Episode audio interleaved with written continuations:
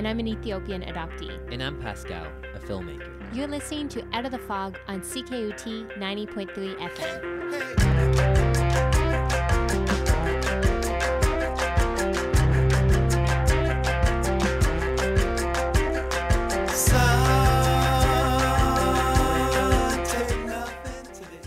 In this episode, we wanted to look at what drives people to adopt.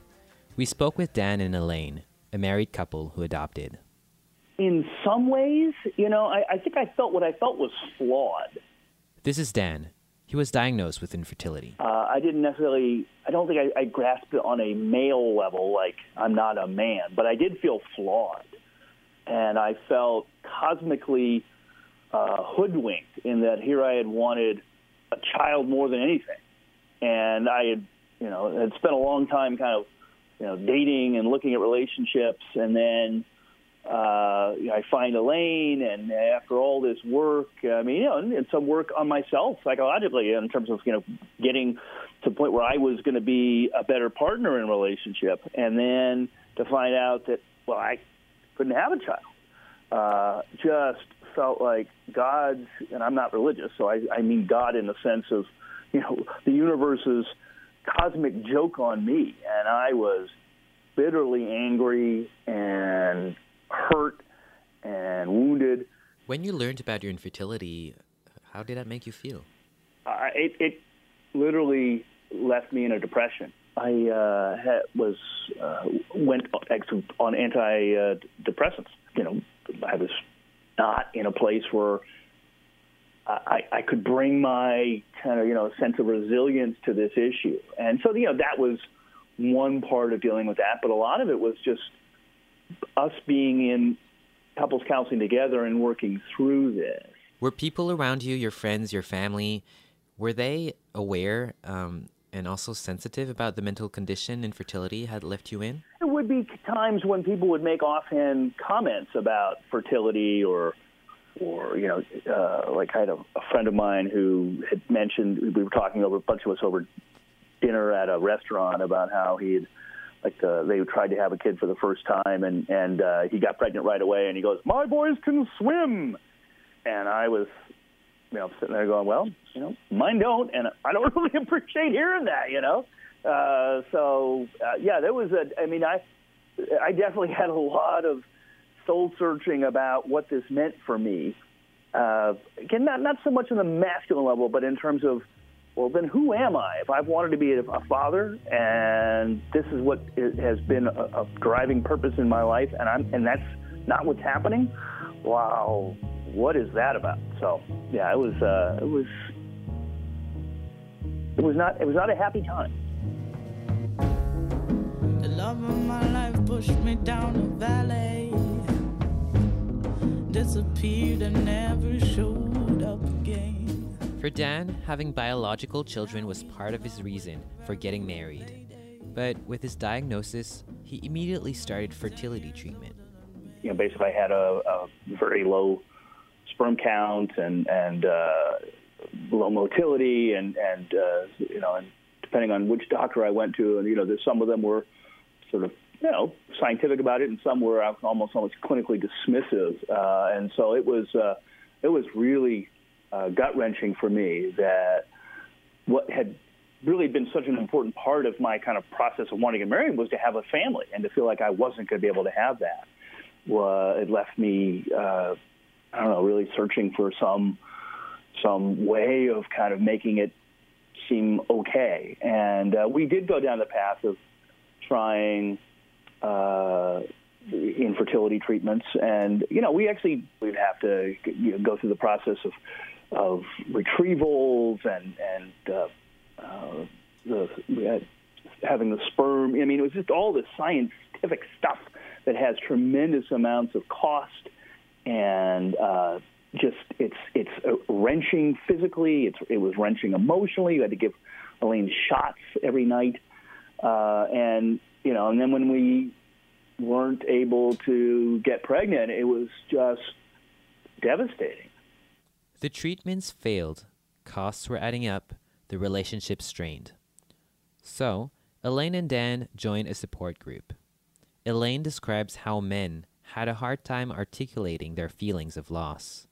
We were in an infertility support group for a while with a bunch of couples. So it was it was um, I think it turned out all the couples in that group were um, heterosexual couples, right? So, um, and so there were you know equal number of men and women, but I mean the men would literally come to this group that met weekly and say nothing. And I I don't know if in every case was I don't know I can't remember you know if there were male infertility issues amongst any of them, but um, but you know ultimately you're going through it as a couple, and they would say nothing, you know, and you know Dan would speak, but like after a while it becomes uncomfortable if you're the only man you know, who's speaking up, um, and and no other man can say, can't even express anything in an, using emotional terminology at all, right? Like anything that the men would say would all be about logistics and the stress of you know the schedules and it was never on an emotional level. It was just really strikingly odd to us. because um, it was clear everybody was going through pain in that group. There was a lot of people in that group who had been through a lot more than we had um, for a lot longer, and um, just you know we weren't hearing that from some of the men. And so they were kind of. You think you, they were burying it, those feelings? I don't know what they were doing with it. I guess so. I mean, I think that maybe some of them, it might have been. I don't know because I never literally saw them do the opposite. But I could imagine with a couple of them, just from kind of getting to know them over time, that maybe if they did open up and start talking about things on an emotional level, they might feel like they'd be overwhelmed by the feelings that might come up. And so, you know, like maybe a few of them just weren't used to talking on an emotional level at all. And so to do it in a group and, you know, maybe that just felt hard to them. They didn't have a lot of practice, I guess. Um, I think a couple of them uh, that wouldn't have been what they would be afraid of. I think it was more just, you know, their their desire to speak would always be about wanting to talk about how frustrating or stressful or angry they were feeling. They would be comfortable talking about those emotions, I suppose, but just not any vulnerable feelings of hurt or loss or confusion or sadness, you know. Like many men in his support group, Dan felt helpless. At that point, there was only one solution left. It was really, really hard on Elaine, and it got to the point where I realized, you know, that I can't ask her to go through this again. Uh, and I do want to have a, a child and a family, and the way that that's going to happen for us is through adoption.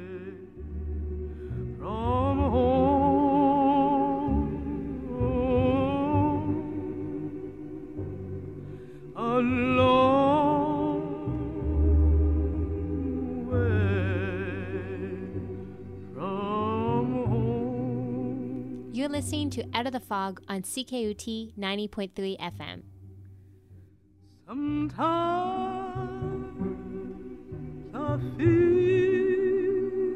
Adoption is often seen as a viable option for family formation when fertility treatment fails.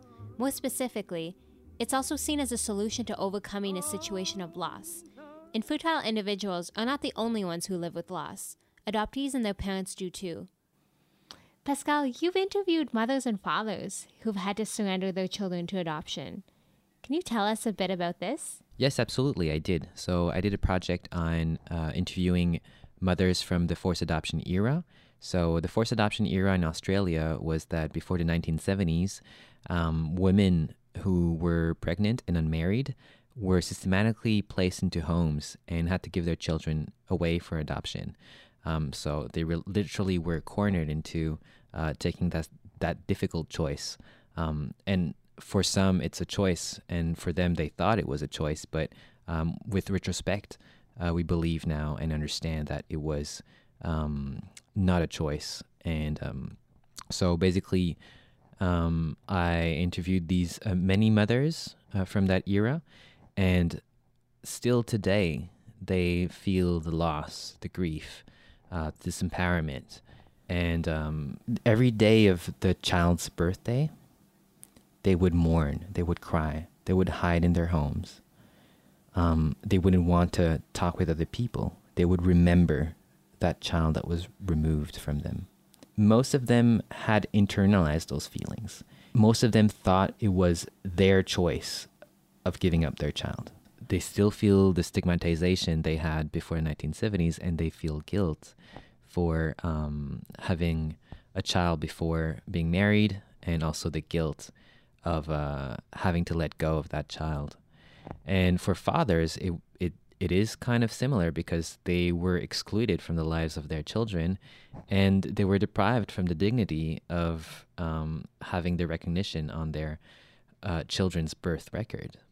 And what about adoptees and, and, and the loss? Did they feel lost too?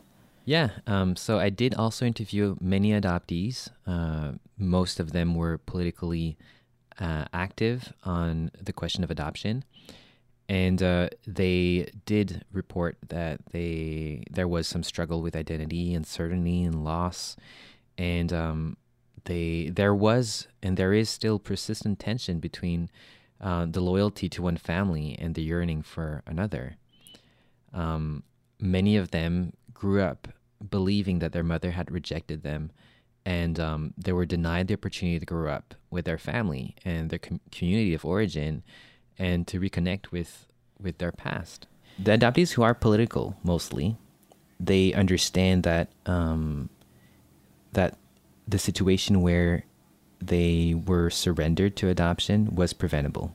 So they do feel that um, we could have not separated them from their families and they wouldn't have grown up with that feeling of emptiness. I've met a lot of adoptees that told me that they grew up with this void inside of them, and they would describe this this feeling of of never knowing.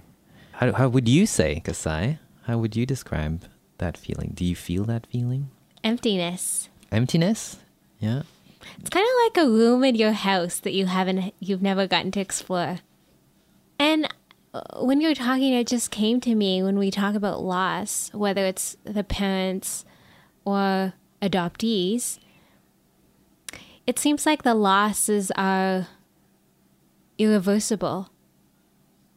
Mm. You know, you if would if you you can't you can't gain what you lost. Absolutely, yeah. Uh, That's, it's a good point. I, I, I did meet uh, mothers and adoptees who have reunited, and the, the loss is still there. Those years that they were separated, they can't be gained again. So the loss of adoptees is not really acknowledged as a loss because we're too focused in thinking that adoptees are being saved and um, kind of um, celebrating the new family of the child. But we're not really acknowledging the reasons why the child was, in the first place, placed in adoption and how it could have been prevented. So that makes the loss of adoptees kind of inexistent. And it's being denied because we think that they should be lucky. And that denial is another layer of um, oppression. And do you think people who cannot conceive children of their own, um, should they adopt? What's your opinion on, on infertility? I mean, and adoption. Yeah, I, I, it's a it's a it's a hard one because I myself will never ha- be able to have a child. I'm gay. I'm coming out of the closet, guys, but I'm gay. So um so it's a question I've always asked myself. And um, just the fact that I'm I'm asking, it's funny because I can ask myself, am I gonna have a child or not through adoption? But that comes from a place of privilege. Uh, I live in Canada. I'm wealthy, let's say, and um, I'm able to ask myself, can I have a child or not? I can decide that. But put put me in a, another country. If I I'm a Vietnamese person, so if I was in Vietnam, would I be able to ask that question? Like, can do I want to have it of someone else's child? The answer would be no. I can't. I have to deal with my loss, and um, and today I'm thinking about that. How can I deal with my loss from the perspective of not having all that privilege? So uh, it's it's a hard question to you know to to talk about with other of my peers who also are queer and who may not have children be, or be able to have children by by biological means. Um, but it really comes down to a question of privilege. Who has the right to have children, and who and who doesn't? I think it's such a, a big issue, and and I, it is very much about privilege, and it also you know goes back to what you're saying about loss. How how do how do people who are infertile deal with their loss? How do as a society how do we deal with loss? Because often we want to you know get rid of it, we want to fix it, we want to buy something. That's what we do in many ways, but there's some you know losses that you know maybe we we need to find tools uh, to be able to manage, right? Mm-hmm. Yeah, I've noticed. I've noticed how in our societies we have rituals for um, for death. So we have you know funerals, and that helps us to overcome the dead. But with infertility, it's kind of like an ambiguous death. We're not sure. It's kind of it's the death of an idea that of a child that was never born. Nowadays, because we have control over birth uh, through means of contraceptives and abortion, uh, we also believe that we have the control of having children when we can't. But infertility is a physical barrier, and instead of acknowledging that barrier, we try to surpass that um, through uh, money and power. So the real question is who has the power and the right to have children and who doesn't? And are we trying to repair the system of injustice that we're living right now?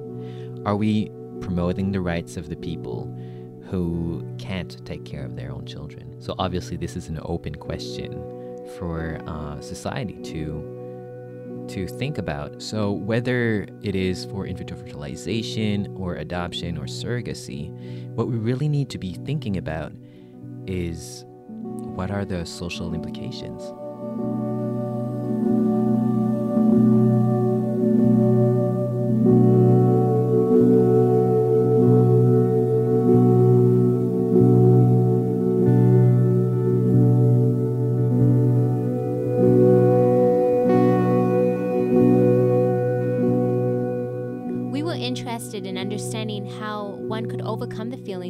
Lived through infertility. So we spoke with Katie. She's an actor who was adopted from South Korea.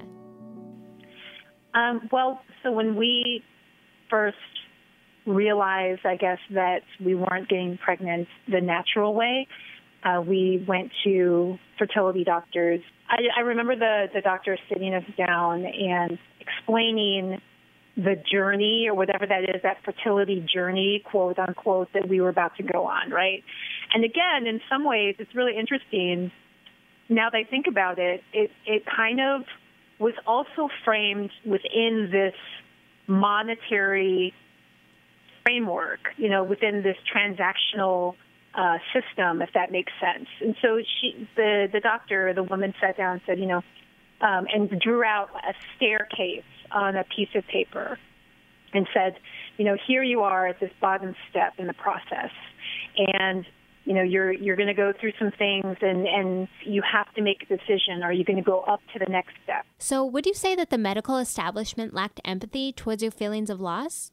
Yeah definitely. I i think that that's fair that um you know the the in some ways the reason that we eventually abandoned the fertility journey or whatever that was or the staircase was you know it becomes so clinical and it becomes so pressurized. You know, you're you're putting so much pressure on yourself and your partner, and it, it reduces this this human relationship that you have with this other person, and this process, you know, of, of becoming a parent that that ideally ideally should be just natural and born out of love or whatever, you know, and it makes it. Um, very cold and deliberate, and you have to you know, measure it out and take temperatures and, and go through all these tests and and and it just it's it started to just put too much pressure on our relationship, and I think that at a certain point we just like decided, you know what, I don't want to keep going down this route because it's making us crazy. It's making us focus on the wrong things in our lives, and frankly, you know, it's taking the joy out of sex for us too, and out of our own relationship. And so I think that's part of the reason that we just decided, you know what, this isn't for us. We're just going to go, you know, we're just going to let whatever happens happen, basically.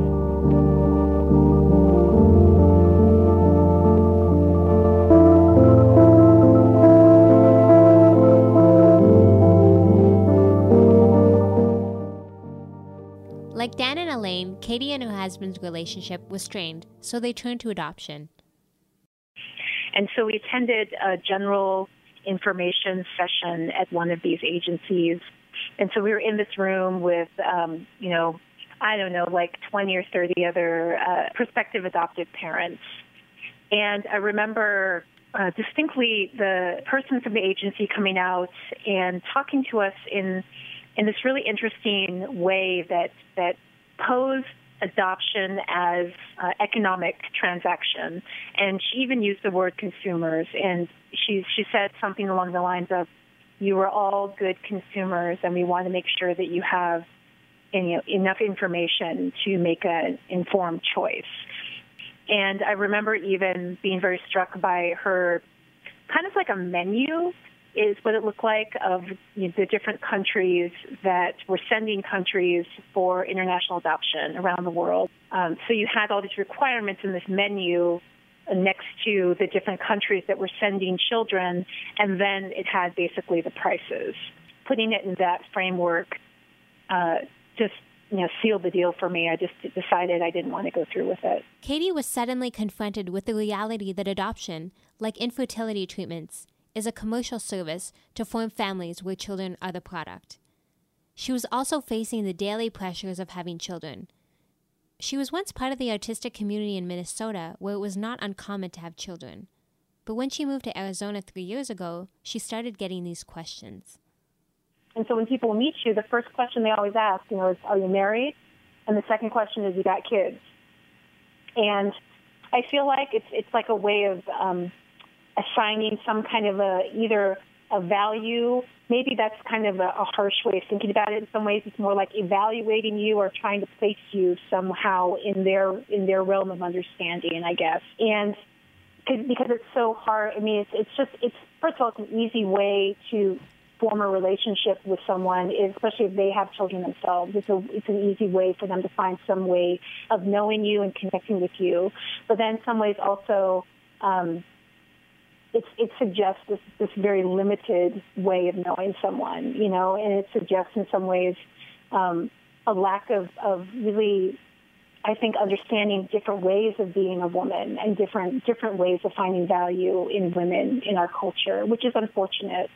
So, yeah, I don't. Again, I don't think that anyone's ever implicitly said, "Oh, you know, I can't believe you don't have kids." I mean, no one would be would say that directly, but I think there's definitely that implied sense of, of like what what are you exactly? you know, like what what do you do if you don't have kids? Kind of. Some people really feel incomplete if they don't have children, um, and they really suffer from it. I'm wondering, what would you tell them? Um, what words would you leave them to help them cope with uh, with them with the impossibility of having children? Um, well, I kids don't necessarily complete a person either. You know, like just like another individual, like a long-term relationship or or, or a partner that doesn't necessarily complete you. You know, you can't rely on another person to fulfill you and in some ways to fill in the, the holes that you might feel in your own life. You know, and you have to find that for yourself in in some ways. You have to you have to figure out how to fill in your own holes. And children aren't necessarily going to do that for you in the same way that another person, a partner, is not going to necessarily do that for you. And so I do understand that that I that thought that like if I just had a child, it would definitely it would give me something to focus on. It would give me meaning. I wouldn't have to necessarily question why I'm here. But again, you know, when those kids grow up and those kids go away and they become, you know, uh, young adults themselves, um, and they go off and live their lives, you'll still have that same question. You know, what is what is me? What is me giving my life meaning, and what was I sent here to do? So you might as well try to figure that out for yourself, I guess. By asking herself these big questions, Katie was able to move away from her attachment to forming a family and started to evaluate her sense of purpose in the world. I mean, I think in some ways it's a daily journey for all of us. Um, for a long time, when I was an artist, that was my my meaning. That was the thing that drove me was making art, and I would go from project to project, and I was trying the best I could to grapple with certain things I saw in the world and things in my life through making art. And I was lucky enough to have had a, a, a good enough response to my work, at least in my community, and certainly, you know, to some extent, um, you know, a little bit regionally or nationally, I had enough um, success, I guess, that I felt like, you know, this is my meaning, this is my purpose, um, and I was really lucky to have that. And I think that though, when we moved here to Phoenix, um, it was almost like this whole starting over process for me because there isn't necessarily as many artistic opportunities here in Phoenix.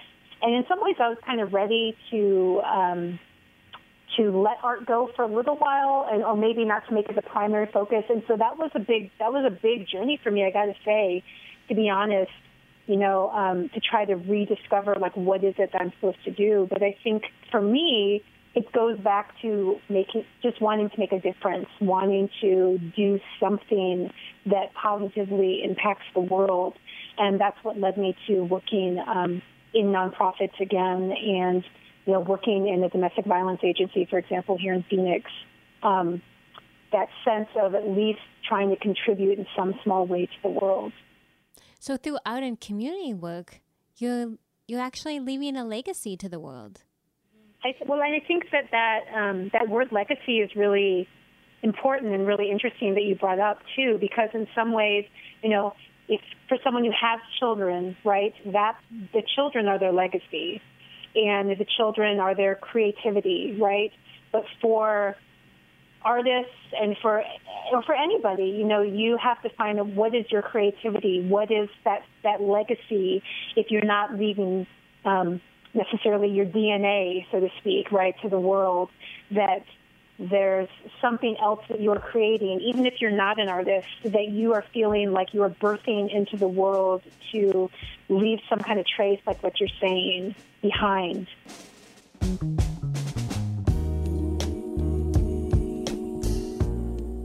This is it for this month. You're listening to Pascal and Kasai, and this was Out of the Fog on CKUT 90.3 FM in Montreal. If you want to listen to our previous episodes, you can visit our website at outofthefog.news. Thanks for listening. The rebels have killed you mm, that day. The government you still say is your worst enemy.